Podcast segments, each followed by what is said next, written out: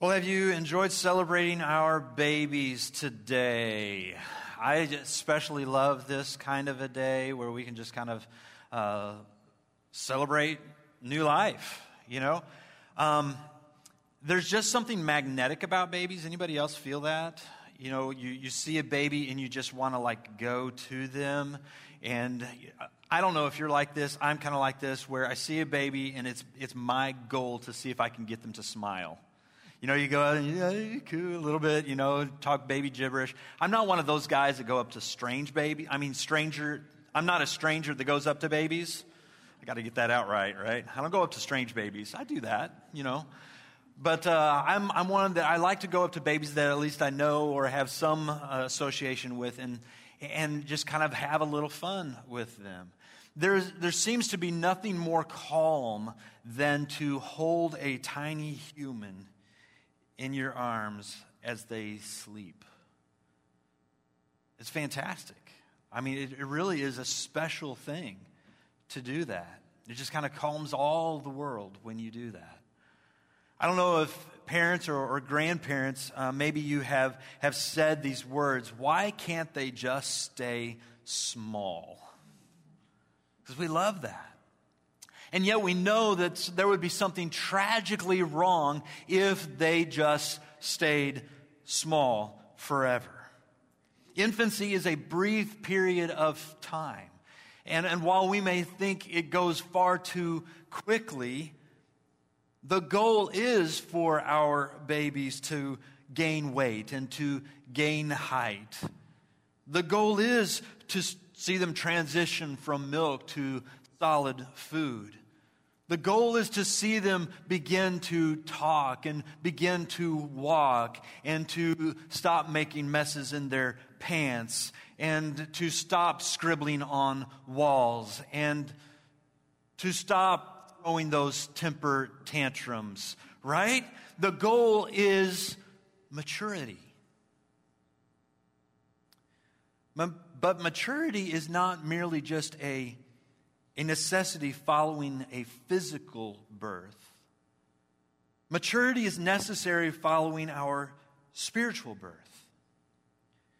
We've been talking about grace and the grace of God the last few weeks, and we've been using this definition for grace. Grace is favor given to someone who deserves the opposite. All of us are on this journey of grace. God is so good to us, even though we don't deserve it. In fact, we deserve the opposite. That's grace. 2 weeks ago, we talked about God seeking grace, how God pursues us even when we have no interest in him. You know, maybe we have the thought that comes to our mind that says, well, maybe there is a God. Maybe I should reach out to him. Well, that's God pursuing us. God seeking grace.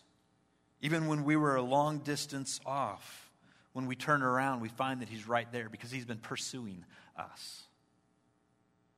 But he didn't just chase after us to find us and say, oh, good, I found you, right? He pursues us to save us from the road that we are going down. To save us from our sin, to save us from the death that sin causes, to save us for a relationship with him, to save us for eternity, to save us for good works. We talked about all of that last week. If you have missed any of the sermons in this series, I would encourage you to go back on our Facebook, check those out, our YouTube channel, our podcast. It's all of that is there, okay? Grace is favor given to someone who deserves the opposite. The Bible says, all have sinned and fall short of the glory of God. We were made in his image, but that image has been broken by sin. Naturally speaking, we aren't very godly. Consistently in Scripture, we hear that humanity is born with this disobedient and sinful nature. We are naturally good. We are not naturally good to others. We are not naturally wanting to honor God. We are naturally selfish. And those of you with toddlers in the home don't have to take God's word for that, do you? I mean, we see that toddlers want to do their own thing. We are selfish by nature, and we're really, really good at it. We don't need somebody to teach us how to disobey. Your children don't need a class on how to push your parents' buttons, do they? They know how to do that. They need to be taught how to be loving to others, not how to be selfish. We know how to do that very, very well.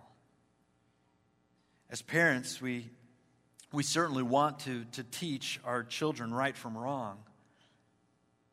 But a child isn't a sinner because of bad parenting, okay? Maybe somebody needs to hear that today. A child isn't a sinner because of bad parenting. Sin isn't a product of nurture. We are sinners by nature. We are sinners by nature. And that's why we need a Savior. Every one of us, young and old, need a Savior. Sin is doing what God says is wrong or not doing what we know to be right. Jesus came to save us from our sins. Aren't you thankful for that? I mean, that's why he came, to save us from our sins. Sin in every form kills in some way. We've seen it kill purpose. We've seen it kill peace. We've seen sin kill families. We've seen sin kill marriages, haven't we? We've seen sin kill other kinds of relationships. God, in his grace, certainly not because we deserved it, seeks us out to save us. Jesus took the death that we deserved. He was raised alive so that we too could have this new life. You know, in this new life, it's not uncommon for us in Christian circles to refer to that as a spiritual birth, right? To be born again. When we consciously begin this journey with God, we begin, every one of us, as spiritual infants. The journey with Jesus isn't done following his seeking and saving us. And as the grace of God was evident in his seeking us out and saving us, there is grace for the next part of the journey as well. Our subject today and next week, yes, I've got to do this in two parts, is God's sanctifying grace. Sanctification is this big biblical word that we don't use maybe very often in regular language. That simply means the Holy Spirit's work of maturing us. As we have made the point in regards to the need for babies to grow in physical maturity, it is necessary for anyone who has a spiritual birth to also grow in spiritual maturity. We can describe the process of Christian maturity in lots of ways, and we could talk about, you know, the things that we need to learn to do, you know, learn to do better. Like last week, we talked about the good works that God has planned in advance for us to do. We're talking about those kinds of things. We could learn to do those things. We could also learn to eliminate those things that we shouldn't be doing, the sin in our lives, that which God calls sin or that which we know to be wrong. But if we were to describe this whole process as succinctly as possible, we could call Christian maturing this. Christian maturity is perfecting love. I mean, when you think about it, isn't that it? If we learn how to love, if we really learn how to love, and when we talk about love, we're not talking about this emotional kind of love. We're not talking about romantic love. We're not talking about this physical kind of love, okay? We're talking about the love that says, okay, what is going to be best for that person? I want to do that for that person. When we talk about love, we're talking about how do we eliminate selfishness from my life and give to others. That's what we're talking about with love. And if we could really understand love and how to love others and how to love God, we are maturing spiritually, right? I mean, it's really that simple. Listen to how the Bible talks about this in 1 John. Dear friends, let us love one another, for love comes from God. Everyone who loves has been born of God. We're infants at that point. And knows God. Whoever does not love does not know God, because God is love. If God is love, and we are born of God, learning to love is primary for the Christian, right? Just as physical maturity is necessary for an infant, spiritual maturity is not an option for the Christian. We have to mature. We got to learn to love. Okay? So let's read on verse 9 there. This is how God showed his love among us. He sent his one and only Son into the world that we might live through him. This is love, not that we loved God, but that he loved us and sent his Son as an atoning sacrifice for our sins. That is to say, he by his sacrifice, Jesus' sacrifice, he made us at one with him. Dear friends, since God so loved us, we also ought to love one another. No one has ever seen God, but if we love one another, God lives in us, and his love is made complete in us. In the original language that this part of the Bible is written in, that word that we have translated complete is the word telos, okay? I'm going to keep referring to that, so I want you to know it. It's telos. It can be translated complete. It can also be translated perfect. It can also be translated mature. Love is made complete. It's perfected. It's made mature in us. So how do we mature spiritually? Some of us have been trying to figure that out for years, right? How do we mature? If you're an adult and somebody says to you, grow up, that's a sign that you have maturity to come, right? It's not necessarily a natural process to mature spiritually. Sanctification, or this Christian maturity, sanctification involves God's grace. It should be no surprise that sanctification begins with God's grace, because God seeks us. It's God who pursues us first. It's God who saves us. And it's also God who sanctifies us. Our spiritual maturity begins with God's activity. And we saw this in this passage. This is love, not that we loved God, but that he loved us. We're called to mature in love, but we don't have a chance to do that unless he shows us what love is. And we have no better picture of what love is than who God is, because God is love. He does this. He shows us what love is. But he does better than that. He doesn't just instruct us from the outside. Listen to what it says here. It says, God lives in us, and his love is made complete in us. In us. In us. See, you are not going to mature on your own, because in the same way that you can't save yourself, like we talked about last week, the person who is dead can't work their way back to life. And in the same way, you can't sanctify yourself. It's God's work to sanctify. How does he do that? Let's keep reading and notice as we read the evidence that God is doing this work.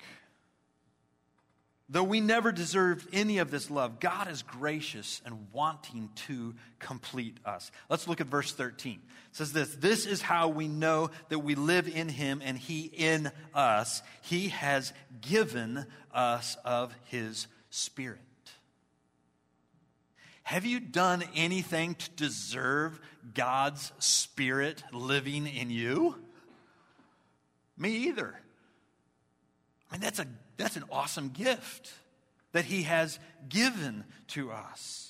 He goes on to say, and we have seen and testified that the Father has sent his Son to be the Savior of the world. If anyone acknowledges that Jesus is the Son of God, God lives in them and they in God. And so we know and rely, I love that word there, we rely on the love God has for us. God is love. Whoever lives in love lives in God and God in them. See, the process of becoming more loving is a process of becoming more like God. The way you become more loving is by allowing God to do his work in you. Sanctification involves God's grace, but sanctification involves our faith. Remember last week we said that God's grace is a gift. It isn't earned. Salvation is a gift that you accept by faith. Neither can we earn his grace necessary for you to become more like him. He has given us his Spirit. Sanctification is also a gift that we have to accept by faith. Listen to the way that God calls Paul the missionary. Remember Apostle Paul, the way that he calls him into missionary service. This is what God says to him. "I am sending you to them, to the Gentiles, to open their eyes and turn them from darkness to light and from the power of Satan to God, so that they may receive forgiveness of sins and a place among those who are sanctified by faith in me." Last week we said that this grace is a gift. And if grace is a gift, then faith is our acceptance of that gift. If you are ever going to spiritually mature, you have to trust God's Spirit to do his work in your life. If you're ever going to spiritually mature, you have to accept God's work of grace in your life. So when God's Spirit says, in that moment of tension, don't react with a temper. You can get through this. I'm going to help you. We have a decision in those moments. The Spirit is saying, I'm going to empower you to respond correctly. Will you do it? When he points something out in our lives and says that's sin, behavior he calls sin or something we know to be right, we're just not doing it. When he points that out, we have a decision to make. Will you accept his help to do the right thing? Will you trust him? See, that's what it comes down to. Will you put your faith in him that his decision, the way that he's going to, that if you roll with him and his ways, it will be better. Are you going to put your faith in him? Will you trust him? By faith, you accept his gift of his Spirit that gives you the power to do the most loving thing. Every time you, by faith, accept his grace, you mature.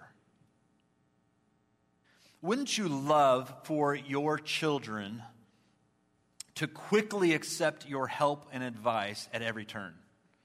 I mean, anybody like that? You think, if I could just say it once to my kid and he would say, "Okay, yeah, that makes perfect sense, Dad. I will do it that way the rest of my life. You're awesome." I would love that. It doesn't happen that way always, does it? Don't you know that God wishes that we would listen to the Father's voice and say, God, you are so right. I'm so glad you brought that to my attention. I will always do it that way from here on or here on out. Thank you, Father. Don't you know that He longs for us to respond that way?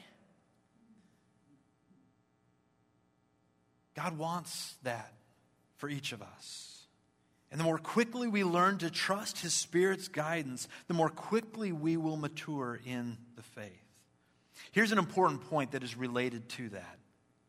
Spiritual maturity involves training. Spiritual maturity involves more than just time. I put my time in. You know, you don't mature that way. You know, we might look at a physical birth and just say, well, you know, they're 10 years old. They kind of look like all the other 10-year-olds. They're just kind of, they're developing that way. 10-month-old, they look kind of like all the other 10-month-olds. They're just kind of developing, and it's a great 10-month-old. They're on the growth curve, just where they're supposed to be. And you just kind of feed them a little bit, and that's what happens. But it doesn't happen the same way in spiritual maturity. See, I have known people who have been a Christian for 10 months show more progress in perfecting love for God and others than those who have been Christians for 10 years. You have too. And the Bible notes this disparity. The Apostle Paul writes to the believers in Corinth, and he says, there's a problem here. He says it this way, brothers and sisters, I could not address you as people who live by the Spirit, but as people who are still worldly, mere, say the word, infants in Christ. I gave you milk, not solid food, for you were not ready for it. You were infants at that point. When I was with you, you were infants. I gave you milk. You were not ready for solid food. Indeed, you are still not ready.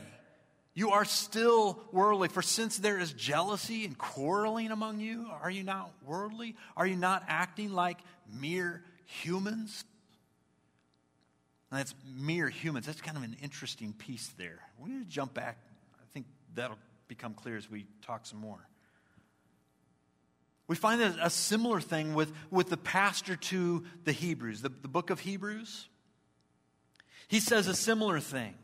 He says, we have much to say, but it is hard to make it clear to you because you no longer try to understand. In fact, though by this time you ought to be teachers, you need someone to teach you the elementary truths of God's word all over again. You need milk, not solid food. You hear? It's the same kind of thing. Anyone who lives on milk, being still an infant, is not acquainted with the teaching about righteousness. But solid food is for the mature. This is the word telos that we looked at earlier, making His love complete in us. This is the word telos, mature, perfect, complete. This is solid food is made for the mature who by constant use have trained themselves to distinguish good from evil. Therefore, let us move beyond the elementary teachings about Christ and be taken forward to maturity, to telos, the way you're supposed to be, the purpose that God has in mind for you. Sanctification involves training. We don't become mature by just now and then obeying God, any more than we become physically fit by now and then exercising. Right? We have to train. Rather, he continues to sanctify us as we continue to practice obedience. And the more the Holy Spirit helps you live in love, the more you begin to look like Jesus. That's cool. Listen to this last portion of 1 John 4 that we've been reading from the New Living Translation. It says it this way, we know how much God loves us, and we've put our trust in His love. This is the faith that we were talking about. It's our response to His gift. God is love, and all who live in love live in God, and God lives in them. That's His Spirit that He's talking about that helps us make the right decisions. And as we live in God, our love grows more. Can you guess what that word is? Tell us. We mature. So we will not be afraid on the day of judgment, but we can face Him with confidence because we live like Jesus here in this world. That's huge. Sanctification involves resembling Jesus. A toddler exhibits inbred selfishness.